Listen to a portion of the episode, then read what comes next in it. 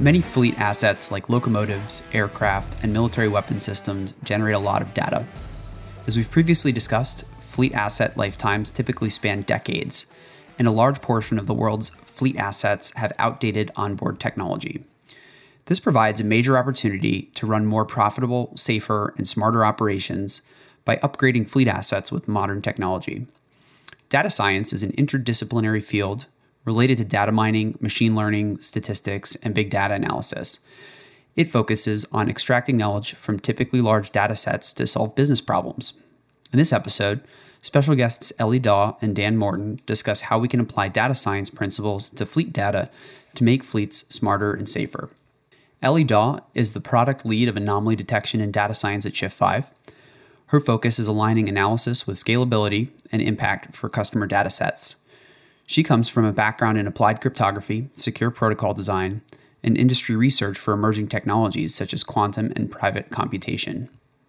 Dan Morton is a data scientist at Shift5. His focus is on solving real world customer problems with data. He earned his PhD in particle physics, searching for rare events in large data sets. Dan, Ellie, welcome to the show. Thanks for having us. Great. It's great to see you. I am super excited about this topic. Um, I think when people look at fleet assets like locomotives and aircraft, um, as we've talked about in the show, they don't typically think of these as giant pieces of technology that are throwing off tons of data. Um, but in fact, they are. And um, we can apply some of the great inferential techniques uh, that we've learned in the di- data science fields like data mining, statistics, machine learning, and AI to these things. Uh, and get some pretty incredible results. So I'm super excited to talk to you guys. Um, I think maybe for a general audience, we could sharpen up a couple of key concepts so that we we can circle in on on what exactly we're talking about. So Maybe let's start with a simple one, which is uh, what are fleet assets? So, uh, one of our focuses at Shift5, of course, is like transportation. So, if you think about a train fleet, maybe um, the fleet assets are just like the actual locomotives that are kind of a part of this like group of technology, whether the technology is kind of on the like, I don't know, tech side or the mechanical side, right? Just anything that sort of makes up the the items that are like driving business for a big system. So in transportation, maybe locomotives or like tanks or whatever. Um, Logistics, you have trucks or trains as well, um, possibly even aircraft. So all of these assets, which are then used to which assemble, well, as the name implies, fleet or a large group of these vehicles and the things used to directly support them. And I mean, these assets predate um, the transistor, right? You think about Ford's Model T, um, the locomotive. These are storied features in American history.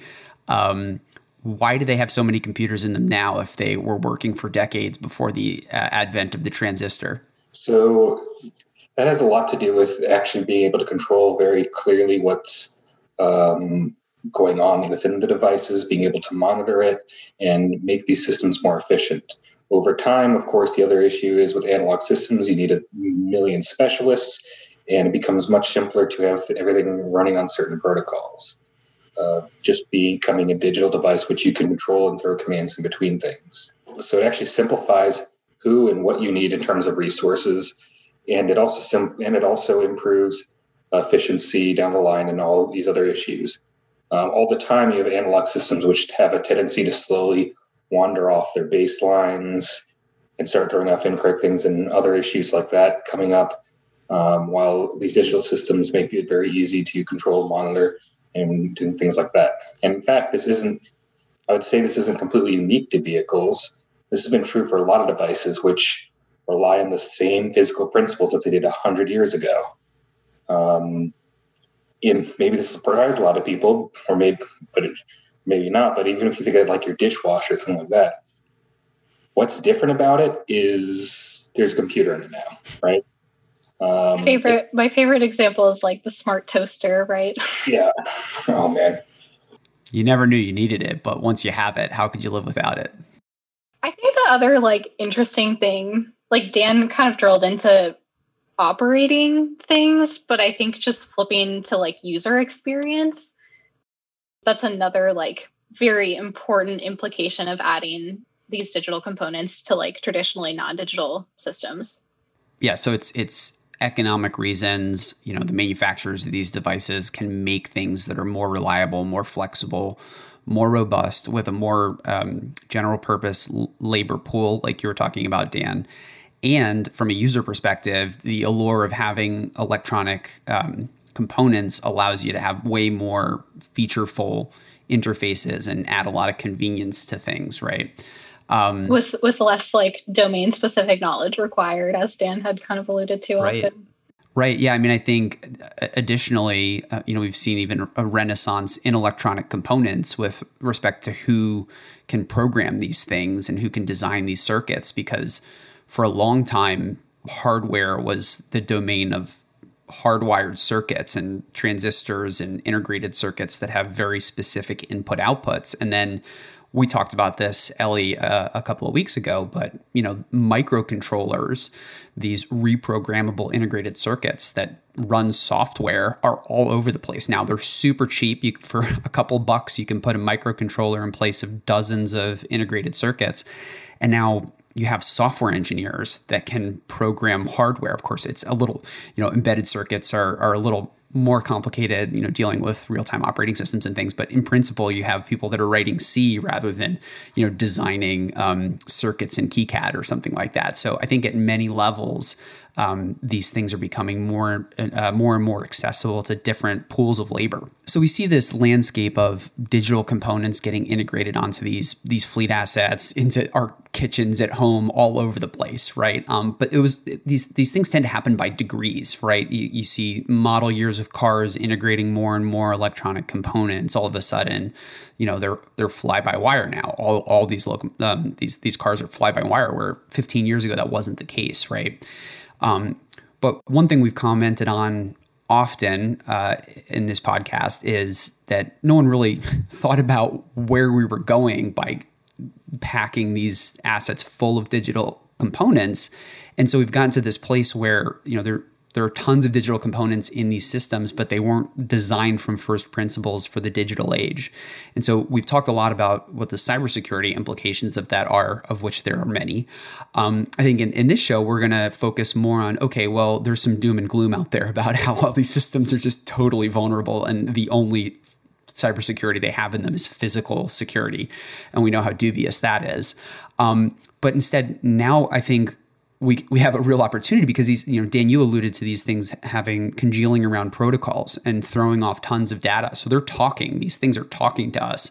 It's just that in a lot of cases we aren't listening. We're not collecting this data and using that data for operational and maintenance purposes um, that could help you run your business more efficiently or um, operate a you know a metropolitan passenger locomotive service more safely because the, the assets are getting maintained but these assets are around for a long time right like decades and decades and decades so i guess one question uh, that I think a lot of people have is well, if you've got a decades old locomotive, sure, it's got digital components in it, but it's sort of stuck, right? Like how can you how can you retrofit these things um, to to bring them into the 21st century?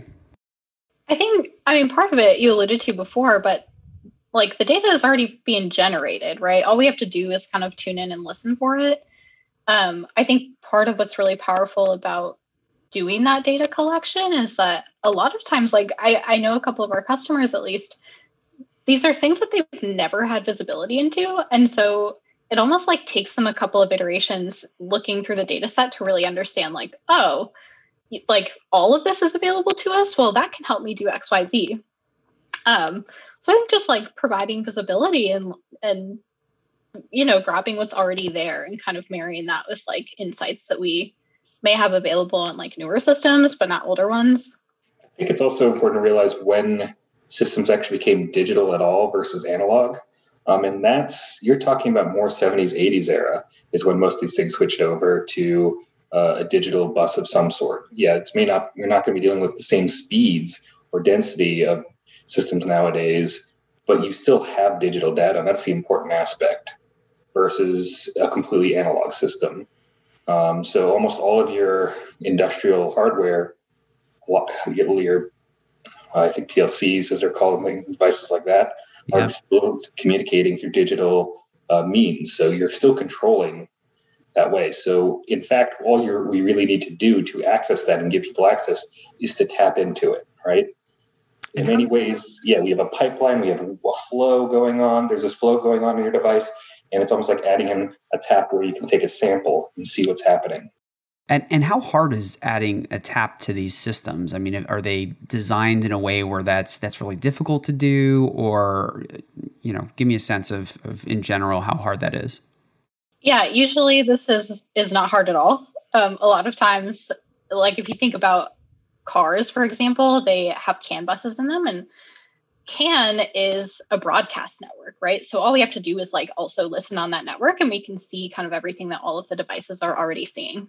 Yeah, a lot of these systems are designed around open standards, right? Like uh, heavy equipment. There's the uh, SAE Society for Automotive Engineers J1939, which sits on top of CAN. And the express purpose is hey, if you're going to design a, a component that interoperates on the CAN protocol, use this message format when you're reporting this quantity because uh, it allows you to interoperate with all the other stuff that's on there and sell your product to, to OEMs that are going to integrate these onto, onto platforms. Um, so yeah, I yeah. mean, it's, it's it's like we were talking about the the the thing that makes these buses so vulnerable from a cybersecurity perspective is also a huge opportunity because all this data is unencrypted, it's all available on the bus, and it's all there for you to just sort of sit and, and, and collect. Yeah, yeah, and I think I think the standardization especially makes it a lot easier to like build analytics because you you kind of don't have to make something that's like bespoke for every you know type of message anyone could ever think up. Um, but I also think it's kind of extra exciting when you think about combining, like Dan was talking earlier about analog versus um, digital means of communication. And you, you don't have to focus your analysis on just one, right? Like you can combine as many of these or like multiple digital, you know, multiple protocols, for example, or like a combination of analog and digital to sort of like coalesce everything to something meaningful. Great. So so the idea is it's it's not terribly difficult from a conceptual perspective to to tap onto these buses, collect the data. Um, in a lot of cases, you you have readily available telemetry paths like 4G LTE or 5G, or you have um, you know Wi-Fi that's available or, or Ethernet if it's like a sort of static static platform that isn't isn't moving. So you can pull all this data back. Let's talk a little bit about what do you do with that data. So there's some simple data engineering things, of course, right? You can you can take the data and you can aggregate it and build uh, queries that are important, uh, alert based on on some rules. Um, what are some examples in you know the locomotive industry that that you guys have seen where simple aggregations and queries have have delivered real value and solved problems for customers?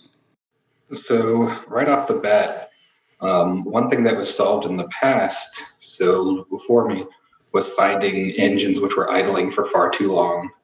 Um, and some things that we're looking at now, which I think will be quite easy to find, are issues such as um, well, there's one issue that I was thinking about because it's related to something I've done or had to deal with in the past, is where the brake lines have this tendency to, the air brakes have a tendency to get clogged up. Um, now, one thing that occurs when you have any sort of system that's getting clogged in some way or another um, is that the motor that the pieces that are interacting with it or trying to they're actually running the air brake system itself applying pressure things like that all function differently when that occurs.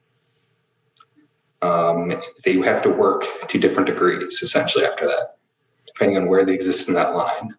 Um, and so what, what, you should see happen is some characteristic uh, functions that will begin to come out and change. Now right now a lot of these engineers are used to popping systems open or letting or there's a catastrophic failure um, the system goes offline for a huge period of time. You lose millions, and that's how it works. But instead, if you can just clean out a system, pop a system open and know to clean it out because of some weird weather or something like that that occurred, then you might be able to do that. And what we should be able to identify is these responses between aggregate these different responses from different pumps, which are which in some cases will only appear as changes in voltages right? Something very small like that. But by looking at this large multidimensional system where we have all these information and knowing where failure has occurred, we should be able to eke out and give a warning that's very clear to an engineer hey, this needs to be done. Or else, yeah, the system is going to break down. And you know what? You don't want your air brakes to break. It's why everything shuts down. And it, not only is it a safety issue, but when you run these things until failure, oftentimes the repairs are going to be far costlier than uh, than than if you do preventive maintenance on it, right? So, Dan, is this an example of data science? And you know, what is data science? So, data science. What's fun about the term data science is it's still evolving. I would say uh, as a field, um, it's still defining where it is and where it, where sort of where it begins and where it ends but in general, it is, you're dealing with uh, lar- you're performing data analysis on large sets of data where you're trying to derive interesting relationships, build models to characterize it or glean insight into from these very large sets of data. So where does begin and where does begin? Well, because it has a lot of crossover with your basic data analysis, um, statistics, um, in machine learning and that sort of end of computer science because a data scientist is me building models, experimenting with brand new machine learning techniques, trying to build them in new ways, like machine learn, like somebody who like somebody who might have the title of machine learning engineer, like that. But we're also going to be focused a lot more on sort of the mathematical insight behind what's actually driving the what's actually driving these relationships within the data itself. So it's, but it's still at a stage where things are evolving. Things we might have a more clear definition, clear cut five years down the road as data science branches off into multiple fields per se. Because right now, sometimes it's used as a catch-all, but I like to see it as sort of this um, higher level study of these very large aggregate data sets, which have which are very large in scope, where you have a lot of different variables so, like I said before, you might have a huge switchboard of 3,200 variables in the training data set. And that's, and then we're trying to use techniques in order to actually really gain human usable insights. I think a lot of it, like, I don't come from a data science background and kind of learning about it and like being in kind of settings where it's super useful to me. It's like the the data science kind of brain is able to pick and choose what types of like statistical um, techniques i guess should be applied to a certain problem and and combining them in different ways to kind of get the best like performance or the best outcome or whatever from a certain scenario it's such an interesting question to me because data science can mean so many different things to so many different people and one of the along the lines of exactly what, what you guys are saying one of the ways i've heard it described is, you know, there are basically three components that come together in a Venn diagram. You've got computer science, um, you know, the ability to program your intent into a computer. Uh, subject matter expertise about whatever the problem domain is that you're trying to solve. If it's cybersecurity, if it's maintenance, operations, optimization type stuff, if it's you know geology or whatever the the subject matter is, and then a grounding in what is essentially derivatives of probability theory and mathematics, right? So understanding uh, statistics or machine learning or AI or measure theory or like whatever whatever thing you're you're you're into on the on the probability and, and modeling side. And um, to your point, Dan, I, I think it, it's all about problems of inference. Like we have this inferential question are the brakes going to break? Um, you know, uh, which which locomotives are at idle um, by accident? You know, there are these questions that involve uncertainty, and the role of of a lot of data science or people that practice statistics or machine learning or, or data mining is to answer those inferential questions with with a repeatable kind of um, piece of software and, and a whole lot of data, right?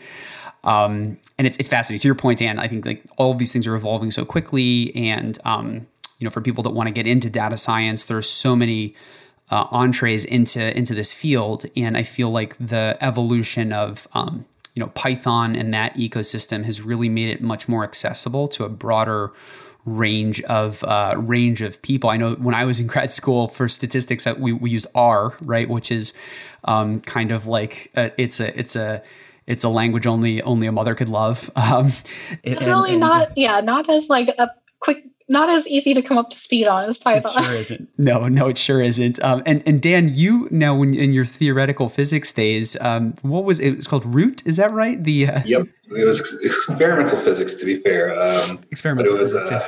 Root, which was output by CERN.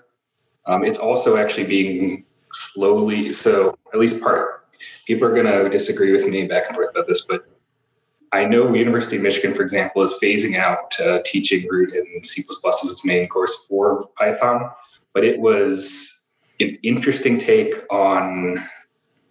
It's made improvements, but it, had, it was an interesting take on an interpretive C C based language, which had all sorts of fun aspects to it, um, making it very, which can make it challenging to use or understand right away, but it was still very good at handling at the time large amounts of data. Back when you know the CERN was the largest producer of data in the world, right? Um, there was a time where it absolutely had the highest amount of data coming in, and that's now been dwarfed by uh, Silicon Valley. But it, you know, it did great for what it was trying to do and put things in certain trees, but it definitely made a lot of things much harder than they had to be. And when I go back, to, yeah, when I go back to it, it's just like, okay, well, we're gonna. I'm kind of glad I'm moving on from that.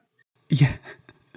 Uh, I, I, guess uh, the the amount of um, Twitter likes and ad clicks are uh, rapidly subsuming the measurements of subatomic particles, which uh, you know we can comment on whether that's a good or bad thing. I think it may be another show. Um. yeah, that's a, that'd be a good different conversation, but a good one too. Yep it's just yeah and what it comes down to is especially when you're dealing with something like what CERN was trying to do and deal with some of these tools and make them on their own. All the stuff this it still produces sort of open source environment. I think that's really important and i'm glad came up with computer science and that's what makes it accessible. Awesome. Um, I, I totally agree. And and so i think that's a really good overview of kind of data science 101 and the sorts of fields that circle around this concept of data science thinking about now this this this narrative thread of hey the fleet assets created an opportunity for us to collect a ton of data because of all the digital components in them. We're collecting this data now. Uh, there were some simple problems to solve based on you know just queries and aggregations you know the data switchboard uh, i like that that that term dan um, now, maybe we can talk a little bit more about where we see things going. What are the opportunities that the more sophisticated data science approaches um, give us with with fleet data? What what are some of the categories of things that fleet operators and owners can can look forward to over the next couple years as data scientists start unlocking the data that's in their assets?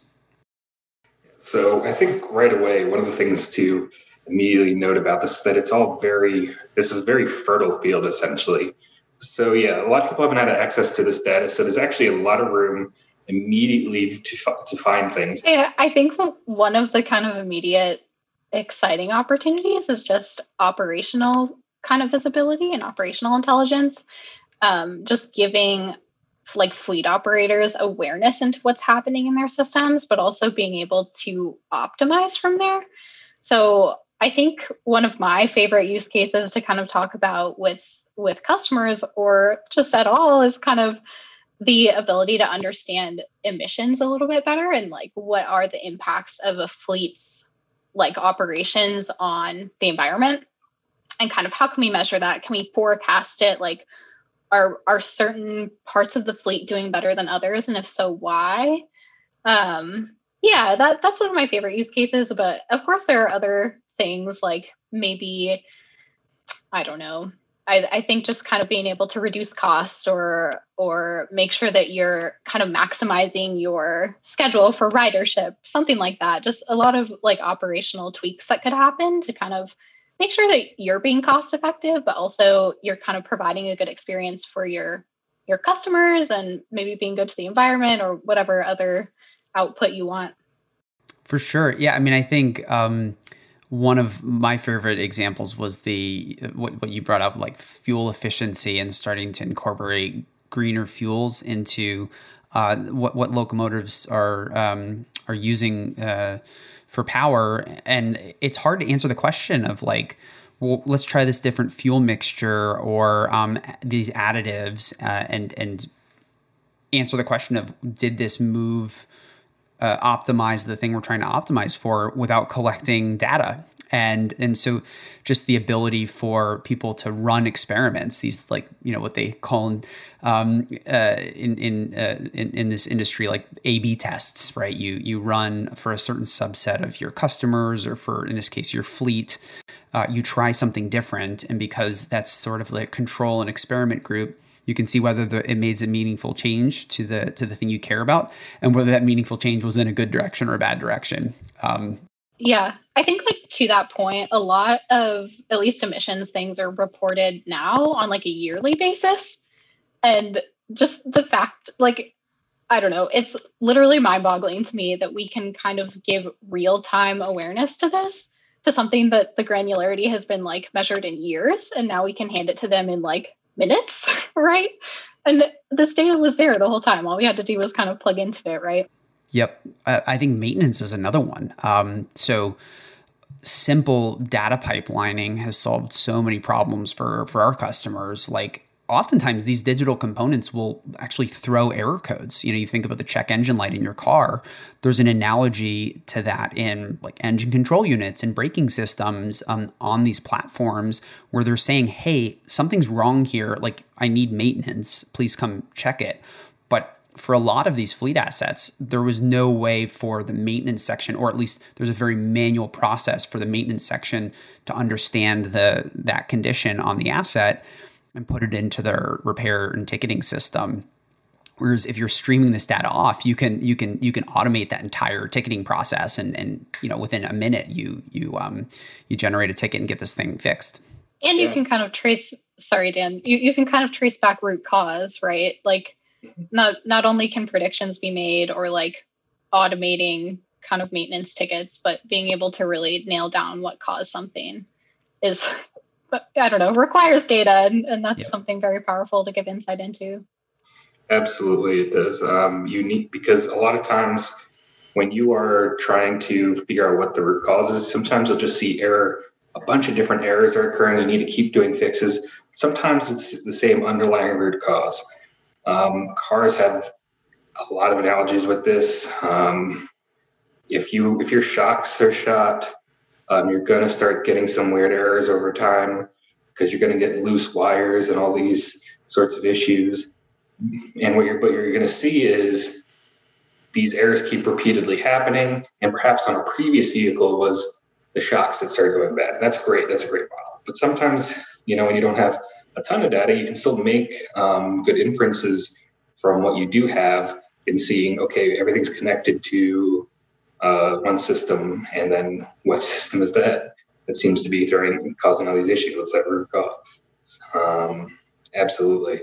Yeah, the context is really interesting, right? Uh, you know, to do root cause analysis and sort of post post hoc analysis. The other thing, uh, Dan, that you alluded to is sometimes when you synthesize all of this data together, techniques like statistical process control um, and and you know nailing down a particular measure that gives you um, gives you the power to determine a maintenance condition that maybe didn't throw a maintenance fault, but you're able to say, hey, you know, uh, this engine is um, operating at a higher RPM for the same torque as the other engines in this fleet.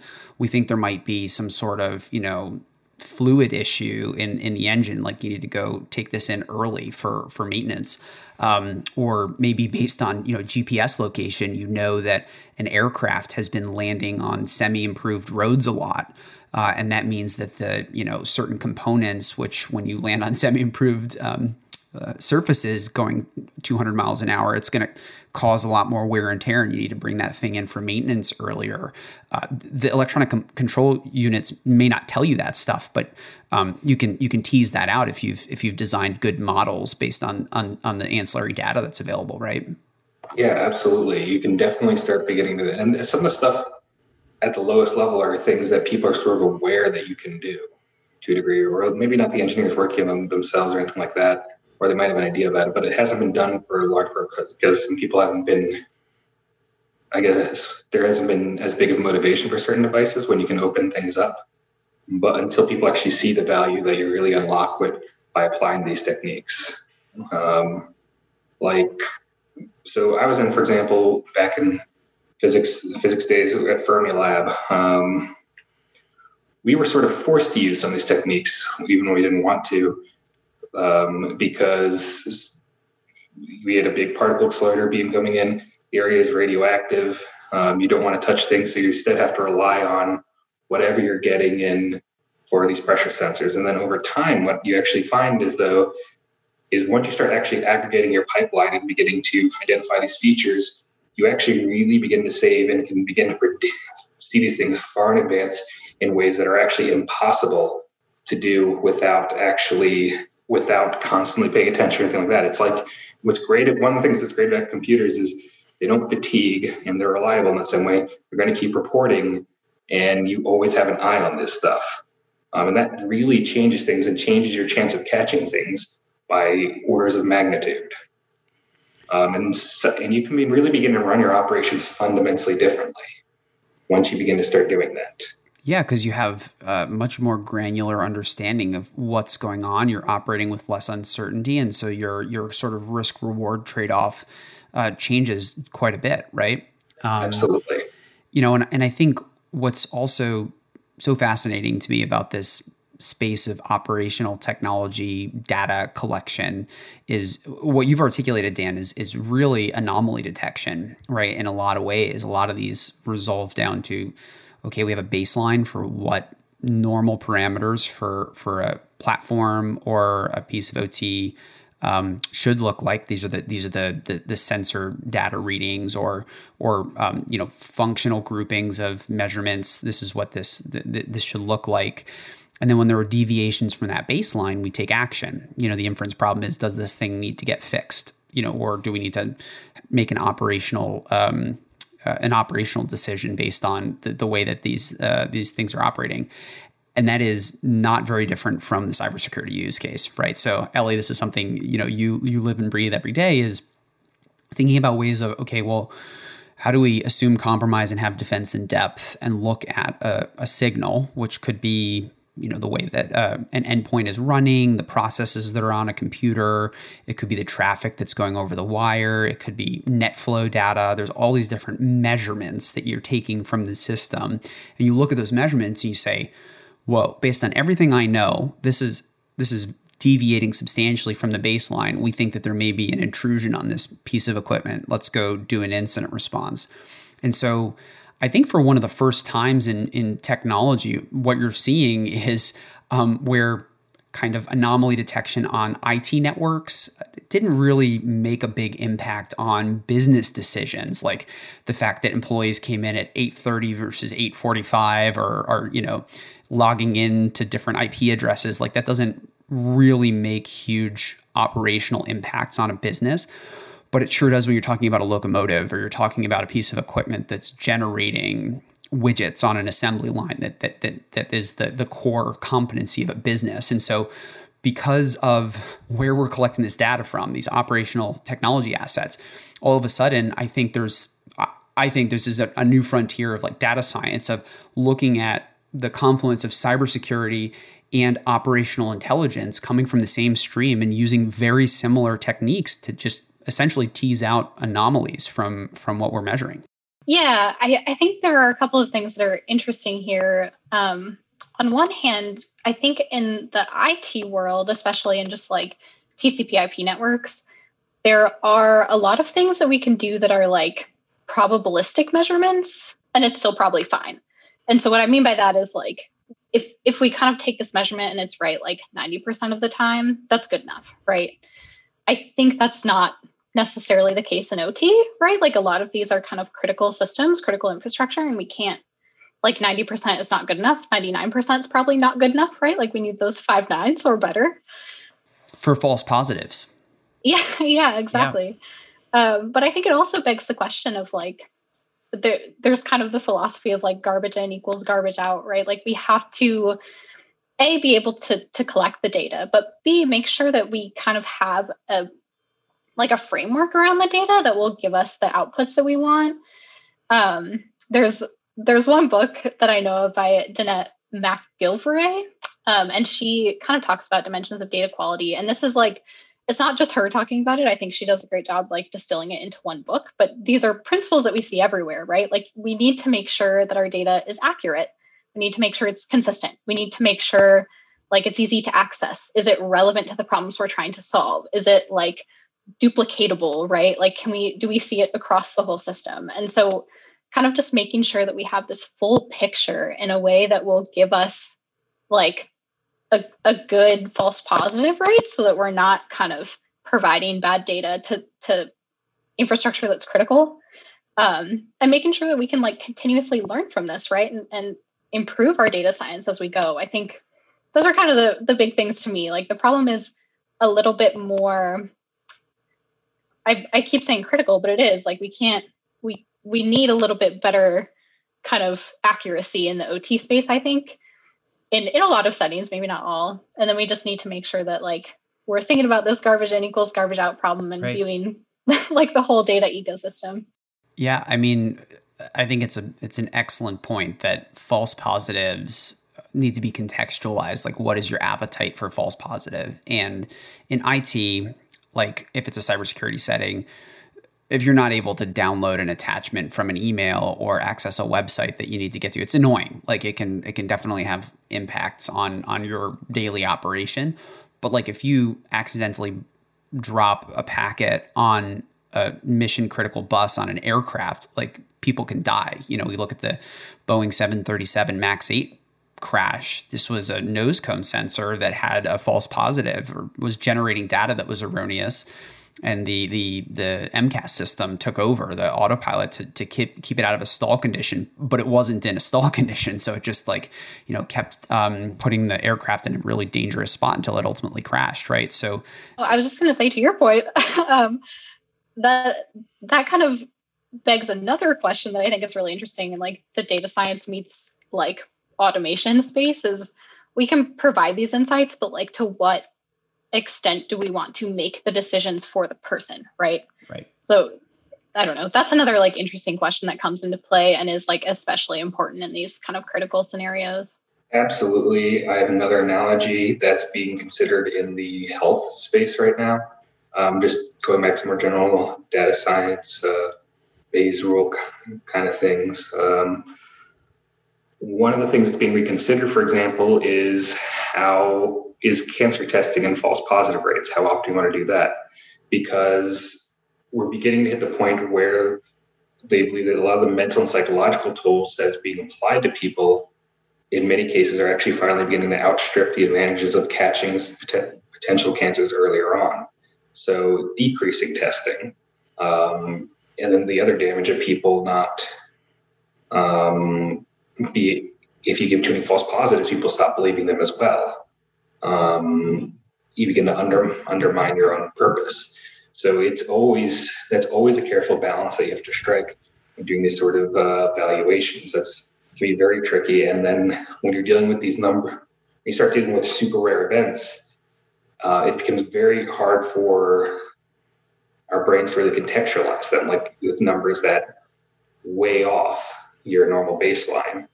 Um, so it's that's always an interesting place to deal with and try to manage and make decisions because you, well, you can always almost always guarantee improvement in some direction. It's hard to actually know what sort of the net gain you're actually providing is. Yeah, and Dan, you, you brought up a really interesting discussion within data science communities, which is like the role of Bayesian statistics versus more frequentist approaches to solving inference problems. Uh, could you dive into that a little bit and give us a sense of what the high level argument is and where those tools may or may not be appropriate? I know this is sort of a religious war among statisticians, but uh, it is. It's a different rule in uh, physics because of quantum physics. So in Bayesian statistics, for those people, so for those who don't know, you have something called a prior distribution, you sort of are coming in with this way to put this in a sort of a student mathematical function um, or form that you can base what you're doing off of and then manipulate toward in these different directions. Uh, frequentist statistics basically say, okay, there's you need an underlying true distribution. In, in Bayesian statistics, you can have a probability distribution of um, bouncy balls on the moon um, acting in different ways. That's a nonsensical question in frequentist statistics because that hasn't happened, nor will it probably ever happen. Um, it's sort of nonsensical to make conjectures on it. Um, now, in general, when you're dealing with things like naive Bayesian models and dealing with uh, um, Boltzmann machines and things like that, I would say that your machine learning is sort of drifted pure into sort of accepting Bayesian statistics in general. Um, and that's not too surprising given some of the underlying models that people base or inspire these systems in some ways are Bayesian because I would say quantum physics is entirely Bayesian. It says that the reality is fundamentally Bayesian. You have a probability of bouncy ball quantum tunneling to the moon. Now, granted, you're not going to be able to express that with normal numbers because it's so low. You would need to do something utterly ridiculous like exponential, exponential, exponential power three stacking them up. But you have it's there there but there is definitely there is an argument to be made and i would say that you need to you know it's i would definitely say it's about judging the problem that you're dealing with um, and understanding sort of the role of empiricism in making conjectures and what you're trying to do. I would it definitely in a weird way i would say it also matters for things like pol- policy a bit more um, when you're trying to go forward with these things because some people do see modeling things off of a prior as, and it can be argued as sort of a, um, you're not really following impure empiricism that way. So there is definitely there is definitely a religious divide in statistics, um, but in practical application, I would say it's a little bit less so. And and I think you, when this is where you see some of the attitude of computer science come in, where they come from a space where experimentation is very fast, right? And so anybody who's those people who I know who in that or taught me learn from um, definitely take the role of okay, no, if you have an idea like that, you go out, you just need to try it and go and experiment. If it works, great. And that's a different philosophy, completely different philosophy than even statistic in statistics in general. So, and in a lot of sciences. Yeah, I mean it's it's a kind of a variation of the scientific method in some ways, right? Like you're supposed really to is. Yeah. I mean, like, you know, rather than saying I have a hypothesis about this, I collect data and I'm going to make an inference about whether there's evidence for that hypothesis or not. You sort of have some prior belief about the state of things.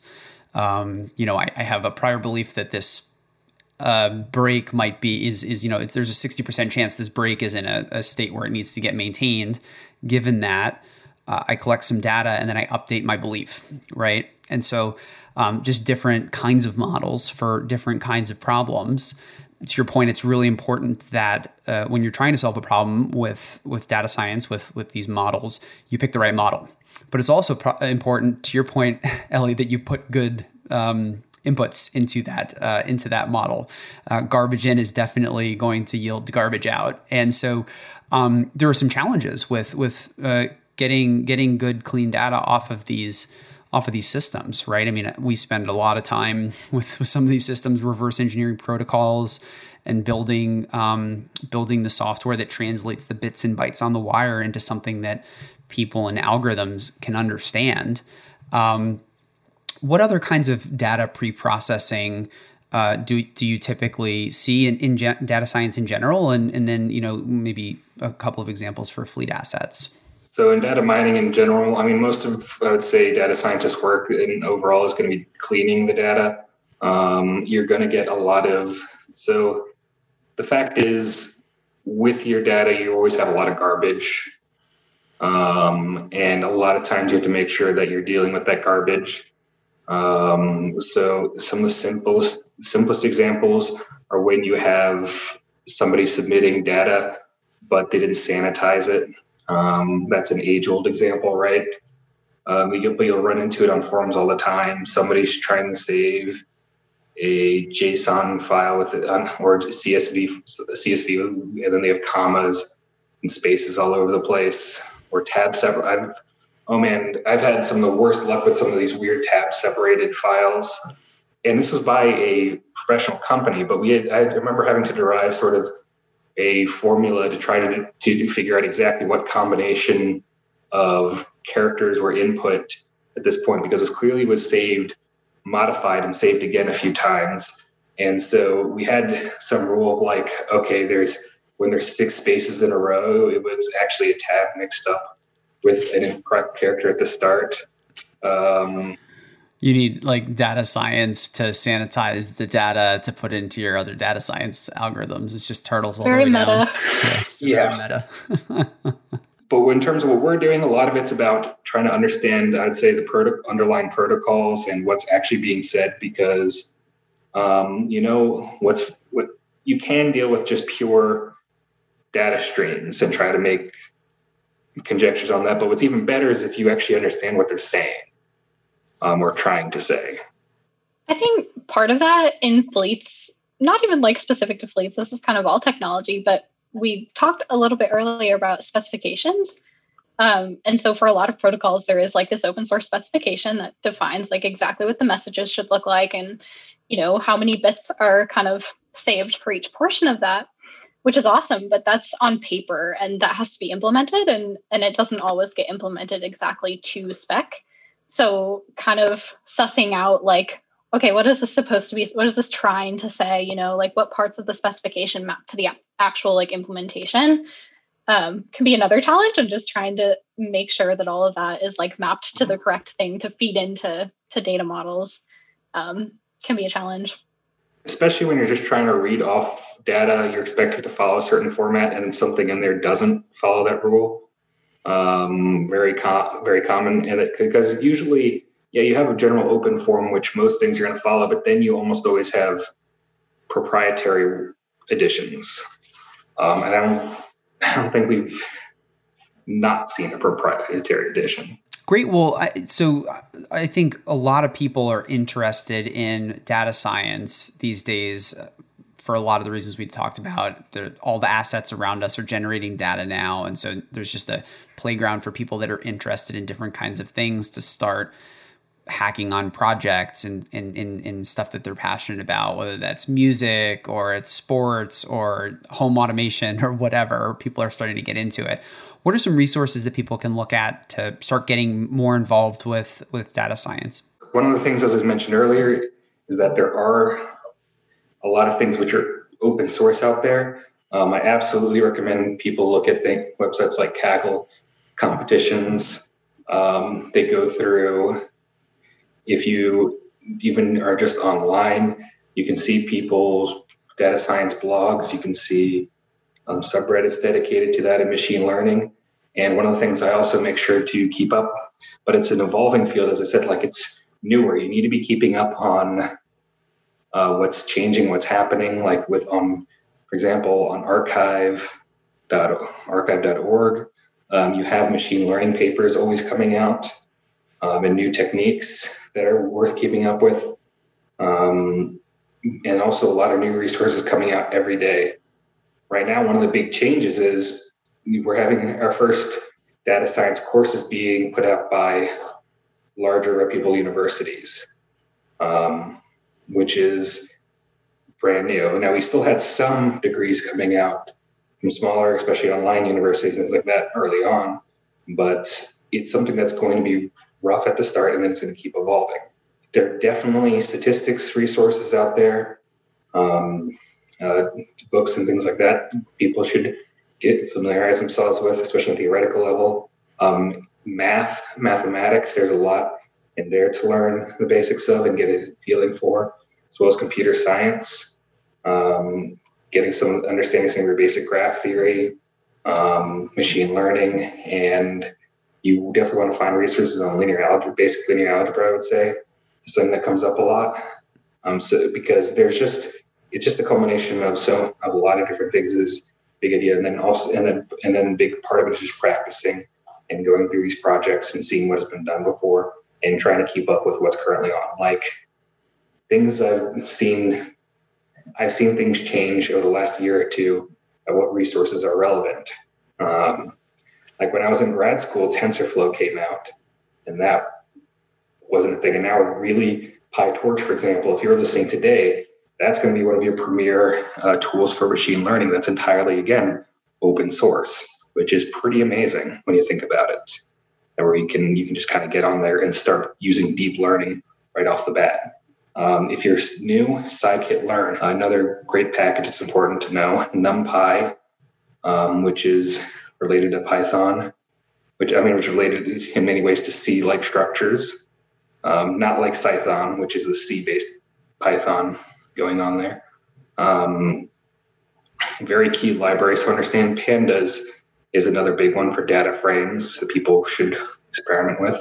Yeah, and then there's several plotting ones like Seaborn, uh, MATLAB. Yeah, Matplotlib. Mat, yeah, Matplotlib. I think uh, from from like the engineering side too, and that's just where my brain lives because that's my my background. Um, I'm kind of like a kinesthetic person, right? Like I like to do it and that helps me to understand. So I think all of the things that Dan has been mentioning that are related to software libraries, like one of the most powerful resources is just searching GitHub, right? And seeing what projects are out there and mm-hmm. kind of playing with those and helping to get familiar with like pandas and TensorFlow.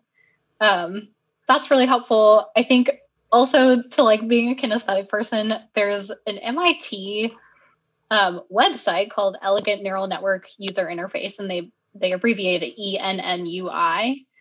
Um, but you can like drag and drop layers and drag and drop like activations and train models, and it kind of like there's documentation, but you also can see it visually, which I found to be really That's helpful cool. learning as well. Oh, that, that is cool. Yeah. I mean, as I said, like there are just tools coming out all the time and being active, looking, trying to join communities, really fundamental aspect to this. Right now, universities are behind. You can still great learn some great fundamentals, as I said, with you know math and statistics, computer science. Great to learn conceptually and, and build up a good foundation because they change how you see problems and a good place to try to learn how to learn. But if you want to be up and go the data science route, I'd say those those are some of the most important things. Yeah, and Kaggle is one of my favorite resources too for experimentation. You can get on there and do the tutorials, and they have um, basically competitions. And you can actually, if you get good enough at it, you can win money. So companies will put challenges up there, and you can apply different techniques and submit your your solution. And if you do well enough uh, and and you win, you can you can get like real money. Even if you're not a top performer, I will say quickly about Kaggle, it you're still building up you can still build up a GitHub library, like a GitHub resume or portfolio. For sure. For sure. Totally right about that. Awesome. Well, Dan, Ellie, uh, this has been great. Thank you so much for for coming on, and I hope to have you on again very soon. Yeah. Thanks, Josh. Awesome. Thank you for listening to this episode of Planes, Trains, and Tanks. If you enjoyed this episode, please consider leaving us a review. To learn more about Shift5 and our products, visit our website at shift5.io or follow us on LinkedIn and Twitter.